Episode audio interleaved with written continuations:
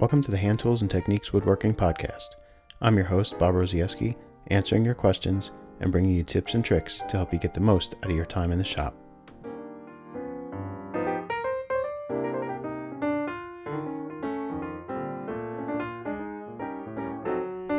Do you have a preferred dovetail pin to tail ratio? Are you unsure about spacing for solid wood case backboards? Do you need a primer on shellac? I'll discuss these topics and more today on Hand Tools and Techniques.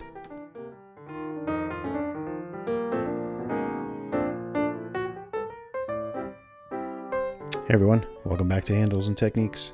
Thanks for joining me for episode 49 of the show for May 15th, 2019.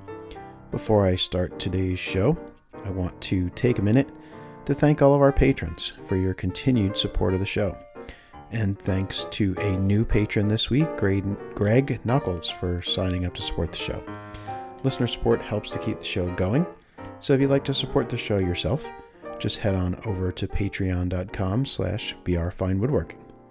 If you're already a patron, again, I thank you, and be sure to head on over to Patreon posts page to submit your questions and requests for this month's patron Q&A video that'll be coming out at the end of the month. Uh, and if you're wondering where the April patron Q&A video went, uh, I, I, am working on that. I apologize. I'm a bit late on that. Um, but I'll, I'll explain why in a second. But note that it is coming and it should be out sometime this weekend, I hope. So, updates for me over the past couple of weeks. Uh, I have done nothing but install hardwood floors in our new cabin. Uh, and that's why the uh, the patron Q&A video for April is late. So the last uh, two weeks ago, I, I, took the week off to work on the floors, to start on the floors. Uh, and it took probably about 12 full days, 12 days uh, of working on uh, that cabin to get those floors in. And I really needed to to push to get that done as quickly as possible.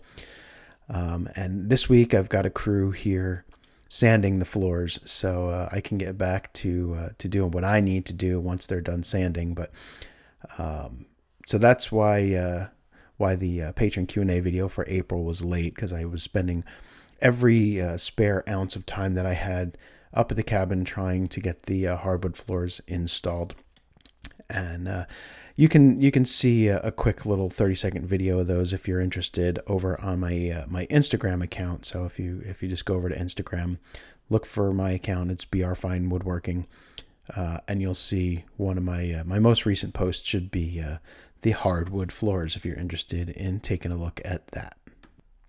So I got some feedback after the last show. Darren had some feedback on an inexpensive solution for a hot hide glue pot. Uh, he says here's an option for a double boiler for hot glue that is inexpensive and handy. Look for a hot wax warmer to keep your uh, jelly jar of glue warm. They can be found for around 25 to $30, so they're a, a minimal investment. I use a food thermometer to find out what setting is 130 degrees and make a mark on the dial with a Sharpie marker to be able to get back to the right setting every time. So thanks for that, Darren. That is a, a great suggestion for an inexpensive uh, warmer for your hot hide glue. So let's get into our questions for this week. Uh, so Darren also had a, a, question in addition to his feedback on the glue pot, uh, and his question is: What is your preference for dovetail tail to pin ratio? I know it's a question that where the answer is it depends, but do you have any rules of thumb or preferences that you use? Um, I, I don't really. So I, I guess the only rule of thumb I would say that I have in terms of, of pin to tail ratio has to do with the size of the piece that I'm making. Um, I don't really have a, a ratio per se. Um, I would say if I looked at most of the pieces that I've made maybe my tails are, you know, two to three times bigger or wider than my pins are. Um, I guess my, my main rule of thumb would be my tails are always bigger than my pins because it looks kind of weird if you do it the other way around. Um, so when I do dovetails, my tails are always going to be um, bigger than my pins, usually two to three times wider, I would say. But that's a real rough guesstimate um, because I've never really measured or cared too much about that actual ratio. It really comes down to the visual look of the piece. Um, you know, a lot of times I don't even use dividers to um, to space out my dovetails. If I'm just doing some quick utility dovetails, you know, on a drawer or on a case um, where the side where the the dovetails are going to be covered up with um, with molding and you're not even going to see them.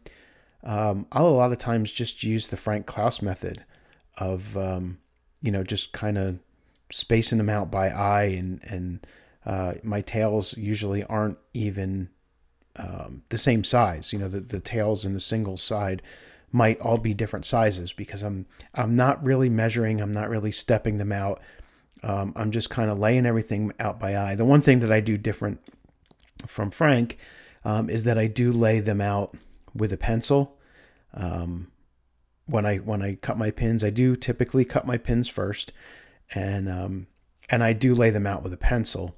Um, Frank usually just cuts them by eye and, and, doesn't even bother. He doesn't pick up the pencil till he transfers the pins to the tails. Um, but I do lay my pin board out with a pencil just because I like to see it before uh, I start to cut because I don't have the tens and thousands of dovetails under my belt like Frank has. Um, so I usually do lay them out with a pencil just to give myself some lines to cut to, but I don't necessarily always step them out with dividers or measure them or anything like that uh, it just kind of, I just kind of, you know, grab my uh, my bevel square, set it to a one in five uh, angle, uh, grab my my small combination square to to make the marks straight, uh, straight up and down with the end grain, and uh, I just lay it out by eye and then start sawing. So, um, you know, if I'm doing something where I really want dead on symmetry, which is pretty rare because usually my dovetails are hidden. Uh, I don't like to see them. Uh, I'm not in the, the modern day camp, you know, that um, dovetails are real pretty and they, you know, you want to see them all the time. Uh, most of the time, my dovetails are hidden. You know, if I'm building a case piece, they're usually covered by molding um, or hidden on the bottom of the case. You know, I'll arrange them so that they're not visible. Um, and then in drawers, you know, they're only visible when you pull the drawer out. So the majority of the time, they're not visible. If I'm doing something like, um, let's say, a six board chest or something like that, where the dovetails are going to be visible, in cases like that, I will usually step them off with dividers, even if I'm going to paint the chest, because you can still kind of see the dovetails all the time, even with the, when the chest is painted. So in those cases, I'll usually step them out. But like I said, it's still usually something that's done by eye. I'll just I step them out with dividers just so that the sizes of the pins and tails are consistent. Um, but I don't uh, I don't consciously, you know, make the tails a certain ratio larger than the pins. It's just the tails are going to be larger than the pins, and that's about it. That's all I worry about. Uh, I don't worry about an actual ratio. If it looks good to my eye, uh, that's that's pretty much all I care about. So, um, so I don't think you have to be that that precise. Um, you certainly can if you want to, and, and, come up with a ratio of pins to tails. Um, but I think as long as your tails are a little bit bigger than your pins, uh, I think in most cases you're going to be fine whether you step them out with dividers and make your tails all the same size, or whether you lay it out by eye um, and don't care so much about the actual size of the tails. Uh, as long as your tails are bigger than your pins, I think you'll be okay. I think it looks kind of funny if the tails are smaller than the pins. And when the tails are the same size as the pins, it looks too, um, it looks too mechanical and and what's the word I'm looking for? I don't know. It, it just looks it just looks too industrial. Like it's it doesn't look like a handmade piece um, when you when your pins are that big. So I will typically go with fairly small pins and tails that are probably I would say two to three to four times the size, the width of the pins, and that usually works for me visually. So our next question comes from Brian. He says, I have a quick question about a pine bookcase I'm currently finishing up. How much space should I leave between the solid wood backboards at this time of year? Right now, I have them about a penny thickness apart. So, Brian, um, I think what you've got there is fine. What I typically try to do um, when I put backboards on if it's the dead of summer, the most humid time of the year, um, I will usually make them tight and not leave any space between them at all. Um, especially if you've had some some of those thunder uh, summer thunderstorms where you know it's been humid for a few days. Um, you can usually make those backboards nice and tight um, and not have to worry about it at all. When we get to the driest part of winter, that's when I usually start to worry a little bit about the spacing because I know those boards are going to expand a bit as the seasons change. Um, I usually, in the, in the driest part of winter, I'll usually aim for somewhere between a 16th and an eighth of an inch. Um, you know, maybe 330 seconds, maybe a 16th. An eighth of an inch is usually a bit too big, um, and, and it makes it look gappy. Um, and each of those individual boards isn't really going to move all that much. So I would say somewhere between a 16th and 330 seconds of an inch in the driest part of the winter. So, I, I mean, I haven't put a caliper on a penny. I don't know exactly how thick a penny is, but I think at this time of the year, we're looking at, you know, fairly mild temperatures. You know, you may have some spring rains, so there may be some humid days. Um, over the last week or so, it has been uh, fairly wet in our area, and, and I know where Brian's from, and he's he's not too too far from from where I am. So uh, I do think you're probably fine with that penny because I think those boards are based on the last few last week week and a half that we've had you know some fairly wet weather around here. Um, I think you'll be fine. I would probably expect those boards to shrink just a, little bit. Um, they will expand as we get into the, the hottest part of the summer, but uh, I think that penny thickness will probably be enough uh, that you don't have to worry about it too much.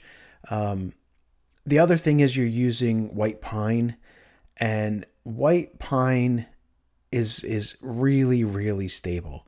Um, it it gets a bad rap, you know, because of construction lumber, and and in all honesty, white pine most of the time is not used in construction lumber. The stuff that's used in construction lumber is usually um, Doug fir or or what they call hem fir, which could be hemlock, spruce, fir. It could be a lot of different different things.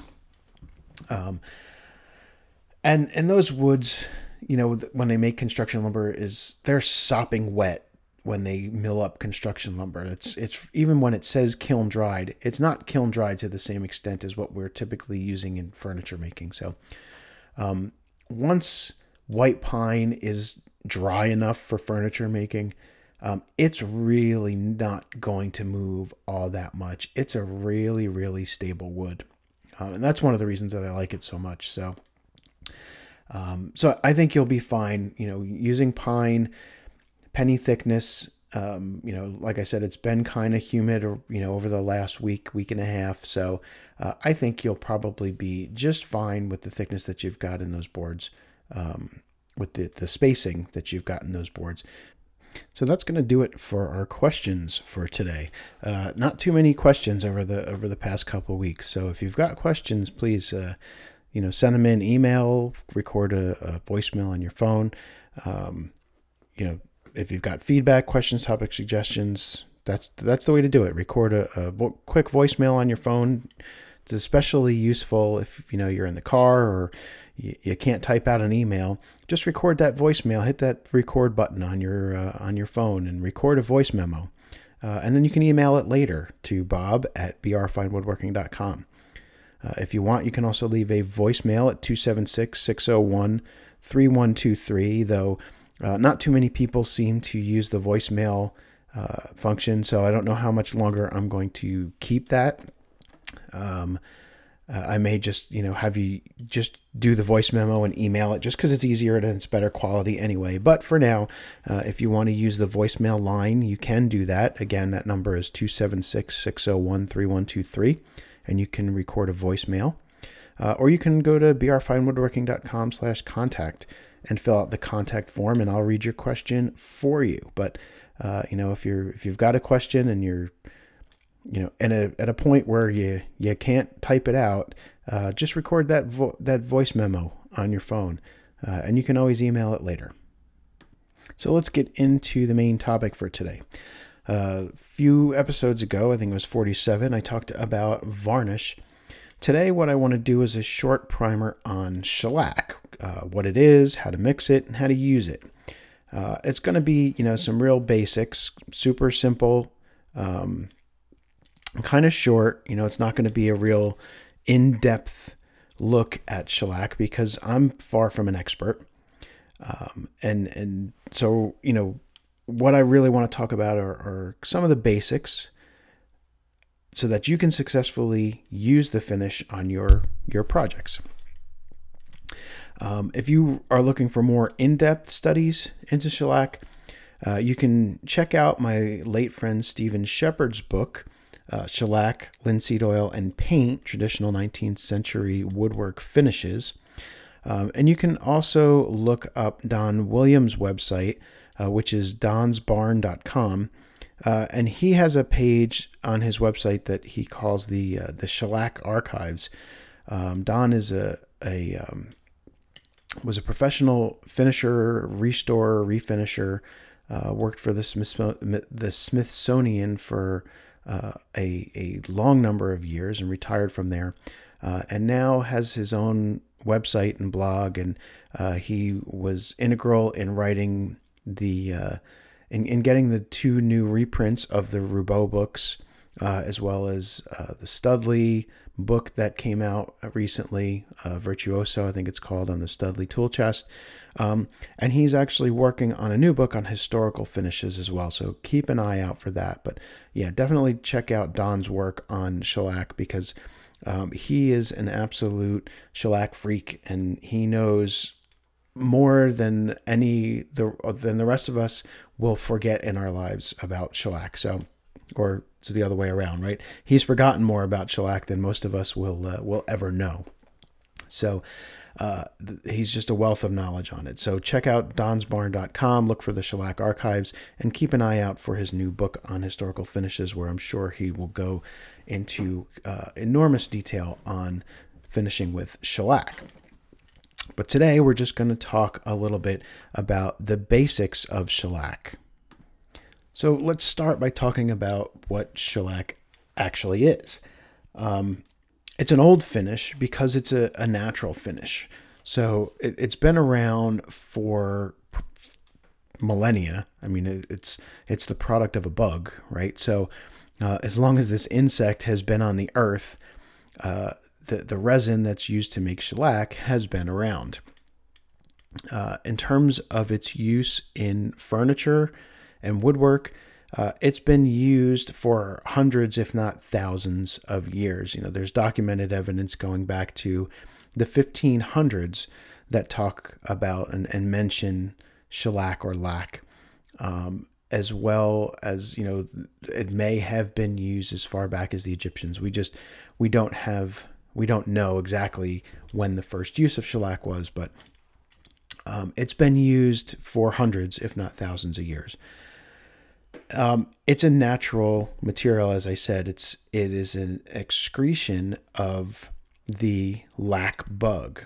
Uh, it's similar. It's basically a type of beetle uh, that lives in in Asia, uh, primarily India, I believe. Uh, and what essentially happens is the um, the female ex, uh, excretes this lac resin. It's essentially bug poop, I guess, but uh, I'm not sure that it, that that's entirely true. But it is an excretion from this lac beetle, and they deposit this excretion on twigs and sticks of fig trees or uh, acacia trees and, and different trees in the these Asian regions. And that that excretion sticks to the twigs and branches of the tree. And when there's enough of it, the people will collect those sticks and branches, and they will uh, scrape away that all that bug residue. And uh, of course, because it's a natural material and because it's stuck to these branches and, and sticks and twigs, um, what you get when they start scraping off all of the residue is, you know, mostly the the lac resin, the shellac resin, um, but also you're going to get some dirt, you're going to get some some tree bark and twig parts and um, and bug parts and things like that. So, um, you know the what you get in that most crude form is is referred to as stick lac. Um, and it's essentially, you know, the resin on the stick and, and the pieces that are scraped off. Um,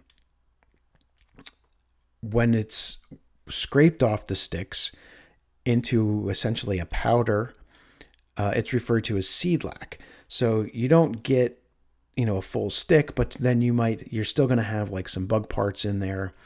Um, you know, maybe some bark and, and woody material from the from scraping off that twig, but you don't have any whole sticks left in in there. So that would be referred to as seed lac. So stick lac is when it's on the stick. Seed lac is once it's scraped off. And those are the really the two most unrefined forms of shellac. From there, the process starts where they begin to refine the resin, refine the shellac to get it into a form that we can use for wood finishing. So, one of the first things they will do um, is to warm it and heat it up. And then, pre- once it starts to melt, they squeeze it out and, and they filter it to get rid of all the bug parts and the twigs and things like that. And they push it through a filter. Uh, could be a cloth, you know, could be a paper filter, whatever they're they're using, um, and they push the um, the resin through that filter once it melts. Um, and it essentially forms into little round droplets that they call button lac. So that is the the first refinement of the shellac, just to take the bug parts and the woody debris and things like that out of it. So melt it, filter it, and you've got button lac. From there, they process it even further um, by heating it again and pouring it into sheets. Once those the that shellac, that button lac has been heated, poured into sheets and stretched and, and further clarified, those sheets of shellac are then broken up into flake shellac, and that's what we typically see. Um, that's what we usually buy is this flake flake form of shellac.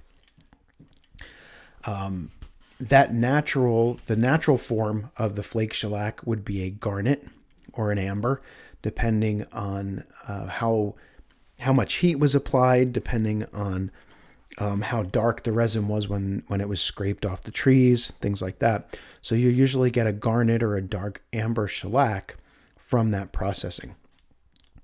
You can also then bleach it, so they can they pull the color, essentially bleach the color out of the shellac to make it lighter and this is where blonde and super blonde shellac come from is it's it's further processed and further refined and they try to lighten the color up um, and they bleach it to make blonde and super blonde shellac. So that essentially what we're getting is a refined bug excretion when we uh, when we're buying shellac flakes. Now so you've got this this package of shellac flakes and for the most part, there there are two different types. Um, you've got flakes that are regular waxed shellac, so they have not had the wax removed, and there are also dewaxed shellac flakes. What's the difference? Well, shellac has a natural wax in it, and it's actually a fairly hard wax. Um, and if you go to, to Don Williams' website, again, that's donsbarn.com, he's got articles on shellac wax and um, and ha- he actually sells shellac wax, I believe. Um, and it, it he discusses you know how hard of a wax and how useful the wax can actually be. Um, but so essentially, you have waxed shellac and dewaxed shellac. Um, the only difference being that the dewaxed shellac has had was been further processed to have the wax removed. Um, if you take the uh, shellac and you dissolve it in alcohol, the wax layer will float to the top. Um, so then you can skim that off and remove all of that that wax. And once the alcohol evaporates, you're essentially left with shellac wax. The bottom layer is then dewaxed shellac. So again, you pour that out into a sheet, let the alcohol evaporate, and you have dewaxed shellac flakes. Uh, that's really the only difference between the two. Dewaxed shellac tends to be what, what I find anyway. So there's not a lot of, I don't have any science or research into this, but what I have observed visually Dewaxed shellac seems to be a bit clearer of a finish. Um, there's a little bit more clarity to it. Um, you know, think about you know in terms of super crystal clear glass and maybe like a frosted glass or something like that. Not maybe not that that severe, but essentially that's kind of how my eye sees um, regular shellac that has not had the wax removed and and dewaxed shellac. The dewaxed shellac tends to look a little bit clearer and brighter to, to my eye. My understanding is that dewaxed shellac also dries a little harder than shellac that still has the wax in it.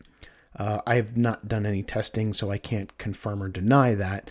Um, again, this is just what I have heard and read about the, uh, some of the differences between dewaxed and wax shellac. In use, I really haven't found a whole lot of advantage or disadvantage one way or the other.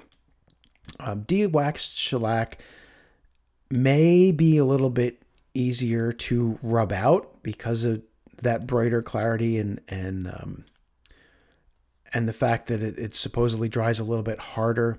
I haven't compared the process of rubbing out the shellac um, side by side with between de-waxed and waxed. So uh, again, I can't say with certainty. Um, but both finishes dry fairly hard and both can be rubbed out to whatever sheen you desire. So I would not uh, let the process dissuade you one way or the other from buying one or the one or the other. Um, the one thing that I have noticed is that de-waxed shellac flakes over time will tend to absorb some humidity and clump together. Um, and they will get to a point where they can no longer be dissolved in alcohol. Like it'll it'll just form this mass that won't dissolve. Um, I haven't noticed that problem with wax with with uh, shellac flakes that still have wax in them, but those are getting harder and harder to find. Um, waxed shellac usually um, usually comes in premixed form. It's it's tough to find shellac flakes that are not de-waxed anymore. So um, take that you know for for what it is. Um, and and that's one of the things as well is that when when it comes to shellac, um, it has a more or less infinite shelf life as long as it is in dried flake for, or dried form, stick lac form, seed lac, button lac, uh, flake form. Once you dissolve it in alcohol, it does have a shelf life um, where it just won't dry right if it stays in alcohol in solution for too long. Um, even once the alcohol evaporates, it gets kind of sticky. Um, and, and, it doesn't fully dry if it, if the shellac is too old.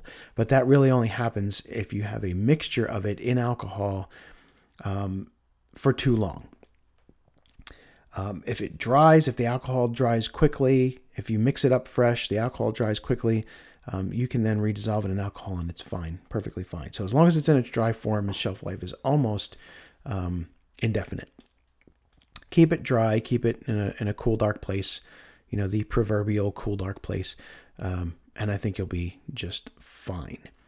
Um, the premixed stuff is okay, and we'll talk about we'll talk about pound cut in a couple minutes when we talk about mixing our own. But there, as I mentioned, there are two ways you can buy it. You can buy it in in dry form, which would be flake, button, um, you know, seed lac, stick lac, which aren't exactly that easy to get, but the flakes and the button lac you can you can get pretty easily. Which would be the dry unmixed form. You can also get it pre-mixed. The most popular brand would be Zinsser, uh, and you can find it in most home centers. They usually sell an amber and a blonde, um, and they also sell a product called Seal Coat, which is essentially a super blonde dewaxed shellac. Uh, there are two main differences between the premixed shellac and the seal coat. So the amber and blonde premixed shellac that Zinsser sells are waxed, first of all. They are not dewaxed shellac. And you'll notice the difference as soon as you open the can because they have an opaque look to them. Uh, whereas something like the seal coat is very, very clear. Um, it's like you took, you know, yellow food dye and put it in water. You can see through it. It's just like yellow but transparent. Whereas the uh, wax with the shellac, with the, the shellac with the wax in it, is not transparent at all. It's very opaque in the can. So um, you'll notice that difference right away between the two. The other difference between the amber and blonde shellac and the seal coat is the pound cut or the, the ratio of shellac to alcohol. Now, I've never confirmed this myself. Uh, I don't know how you how you would be able to without some type of chemical analysis, but um, what I've read and understood online is that the amber and blonde shellac, premixed shellac that Zinsser sells, is a three pound cut, and the seal coat that Zinsser sells is a two pound cut. I don't know how true that is because the the seal coat to me seems thinner than a two pound cut, but for what it is, I'll I'll uh, I'll accept it for now. But essentially, just keep in mind that the there's more shellac resin in the sh- premixed shellac than there is in the seal coat. The seal coat has a higher um, ratio of alcohol to shellac than the premixed shellac does. So the premixed shellac is going to be thicker um, because it has more resin in it than the seal coat, and, and that's not necessarily a good thing. You don't usually want to apply shellac too thick. You usually want to mix it pretty thin. So uh, when I use the premixed shellac, unless I'm just using it to, you know, seal up something inside a wall or whatever because it got stained or mildewed or stinks or whatever, um, um, if I'm going to use it on, on woodworking stuff, then I'm usually going to thin it out. Um, but so keep that in mind that the premixed shellac is usually about a three pound cut, and the seal coat, I'm told, is about a two pound cut. Um, and that, those are the two differences. The amount of alcohol is higher in the seal coat, um, and the premixed shellac still has the wax in it. It is not dewaxed. The products work fine. Uh, I've used both of them. Um, they last for a while. You know, you can usually get away with a, a can for a year or so. Um, but I would make sure that that can hasn't been sitting on the shelf for too long when you purchase it. Um, you want it to be as fresh as, as possible. My preference, however, is to mix up the shellac myself from flakes. Um, and there is a formula for doing that. And I mentioned it before, it, uh, and I refer to it as the pound cut. So, the pound cut essentially, it, it's a standard that was developed at some time, but we still refer to it today. Um, and it has to do with the ratio of shellac to alcohol. Alcohol being the um, the solvent that you use to dissolve the shellac flakes. So, a one pound cut is defined as one pound of shellac dissolved in one gallon of alcohol. A two pound cut would be two pounds of shellac in a gallon of alcohol. A three pound cut would be three pounds of shellac in a gallon of alcohol, etc., etc., etc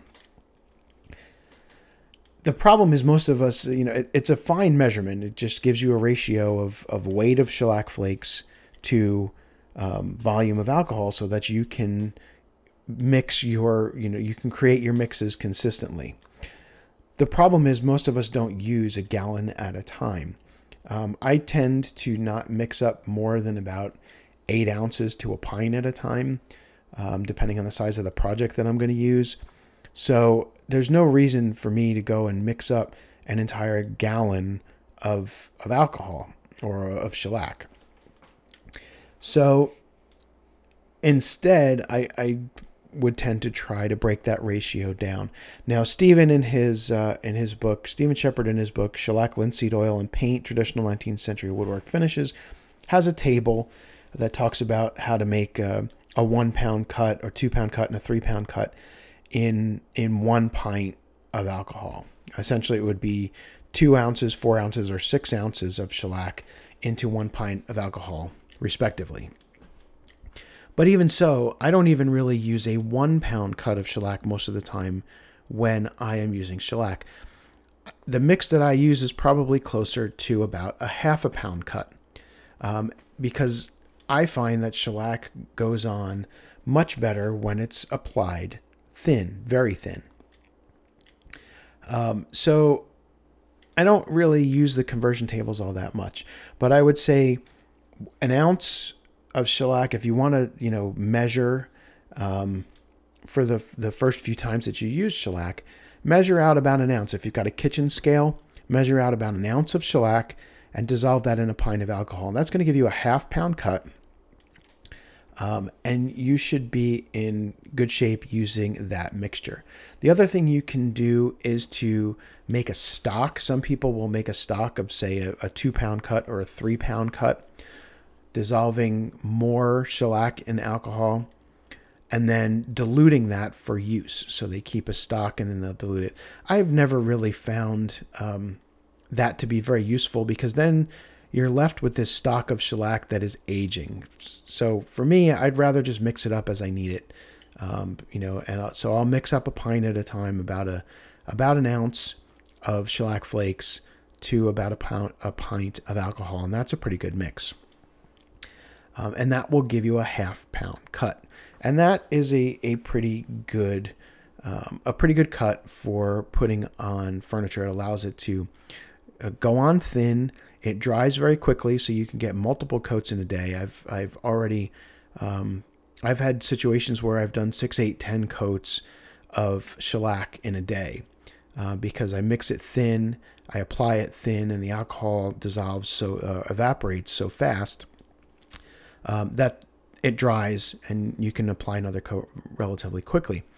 And because it's resoluble in alcohol, each time you apply a new coat of alcohol, the new coat essentially dissolves or burns into the existing coats that are already on the surface. So you don't have to sand between coats. Um, there's no adhesion issues with multiple coats like you might have with polyurethane or something like that because the, the new alcohol partially redissolves the old finish underneath and everything just kind of melts together. So it's it's really nice in that way. So I might put on six, eight, ten coats, depending on the purpose of the piece or, or what um, you know how many I think it might need or what sheen I'm looking to develop. Um, once I have the coats put on, and, and I'll do that, you can do it by brushing. If I'm putting um, if I want to put a lot of coats on, sometimes I'll do the early coats by brushing because uh, once again, I, I put it on so thin with such a thin mixture that it can take a few coats to fill the grain. Um, so if I if I'm looking to rub out a finish to get it a really nice and flat and high gloss, you kind of have to fill that grain first. So in those cases, I'll usually brush on a few coats um, to get it on quick and get it on I don't want to say thick because it's still a pretty thin mix. But get it on quickly so that I can build a few coats quickly um, and try to get those those pores sealed. And then I might cut it back with some 400 grit sandpaper to start to level the finish and then brush on a few more coats. Um, and then cut it back with 400 grit sandpaper again after it dries. Um, again, so I'm starting to starting to level the finish uh, and get everything nice and smooth because if you're going to go for a very high gloss, that finished surface needs to be very flat. The other way to apply shellac um, is with a, pad or rubber, uh, which is essentially nothing more than a rolled up t shirt. You could put um, cotton um, stuffing or batting or, uh, you know, um, some people put cheesecloth in the middle or uh, polyester batting or whatever. Um, and you make this little round ball uh, that you you can then soak in shellac and you can rub it onto the surface. Um, that tends to put the shellac on thinner, but it also helps to control drips and, and sags and runs a little bit more. Um, because shellac does have a tendency to build at edges. So if you have a corner, if you're doing a tabletop, for example, and where the, the top and the edge of the table meet, you've got this corner, and oftentimes you'll get a little buildup right at that corner. Um, padding helps to minimize that. You're still going to get it a little bit, but by padding on the shellac, it helps to minimize that buildup at the corners a little bit.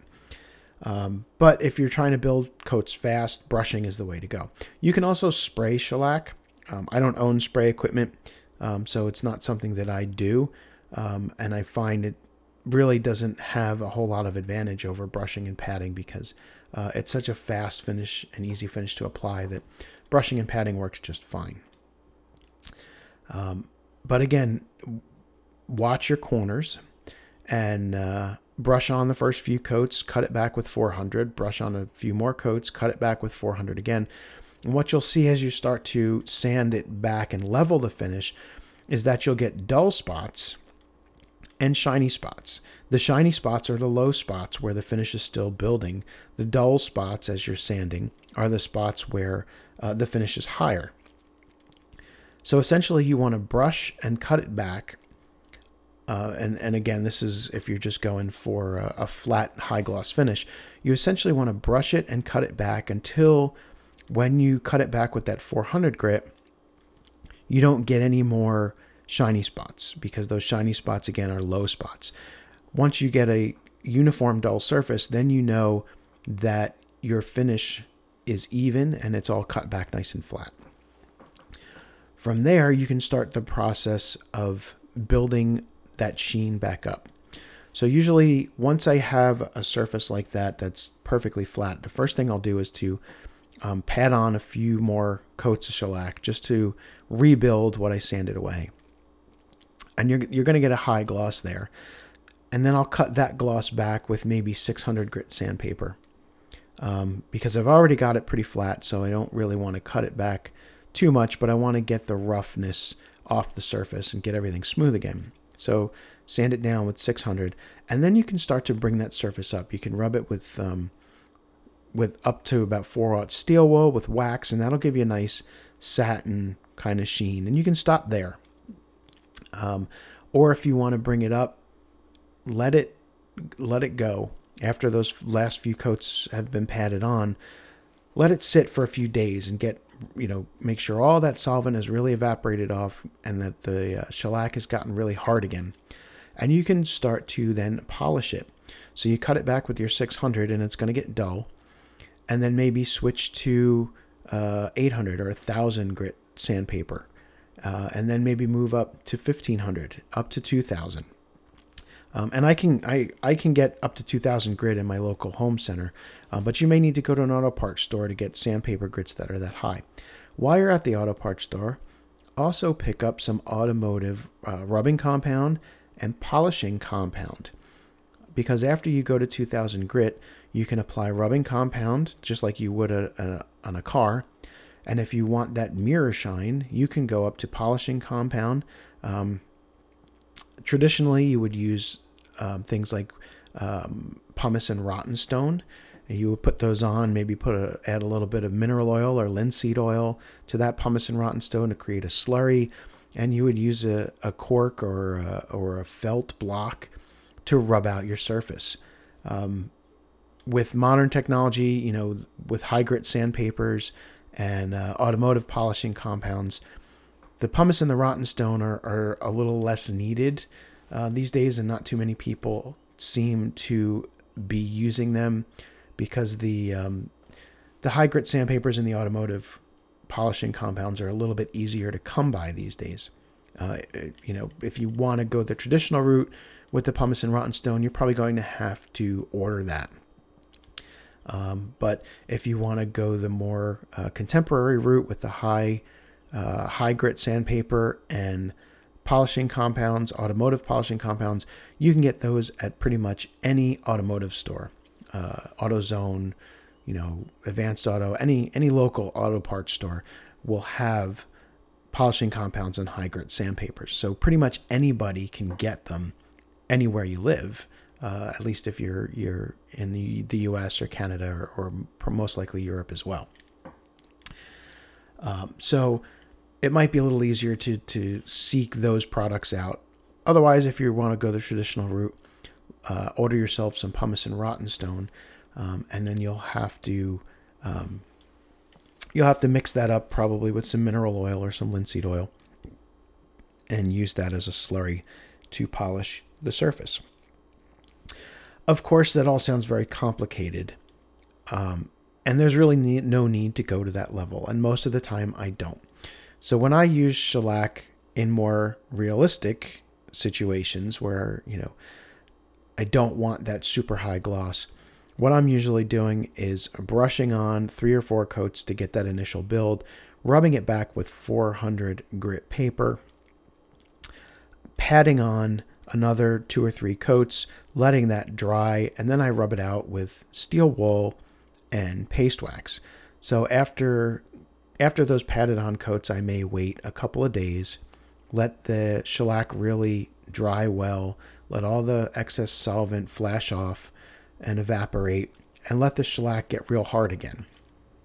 Once that surface is real hard, I break out the 4 steel wool uh, Liberon steel wool is my preference. I think it's finer than most other 4 steel wool. Um, it doesn't have the oil in it that you get with most uh, hardware store brands of steel wool, and it just feels nicer in use. Uh, I will use that, and I will use paste wax. Uh, in terms of a paste wax, whatever I have on hand is typically what I'll use. It could be Briwax, it could be, or Briwax. I'm not sure how they pronounce it. Could be Liberon wax, could be uh, Minwax, finishing wax, or uh, Butcher's Johnson or Butcher's paste wax, uh, whatever paste wax I have on hand. I will use that to lubricate the steel wool and just rub everything down till I get a nice even, uh, nice even cut across the entire surface. And then with a, a fine, fine cotton cloth, usually old t-shirt, old white t-shirts or something like that. Uh, buff up that surface and you get a really, really nice kind of low gloss satiny sheen. It's, it's just a really nice surface. Uh, it doesn't feel plasticky to the touch like a polyurethane surface might. Um, it's, it's a very tactile surface. It gives you a, a, really nice feel. It gives you a really nice shine. Um, very easy to apply, very quick to apply. Um, and it's just, it happens to be one of my favorite finishes. So, um, so don't be afraid of shellac. It's very forgiving. Uh, the mix doesn't really matter. You know, I mentioned a half pound cut earlier. Uh, if you go a little bit heavier than a half pound cut or a little bit lighter than a half pound cut, again, really doesn't matter. Um, it's it's a very forgiving finish. It sands easily. Um, it it levels easily. It applies easily. It cleans up easily.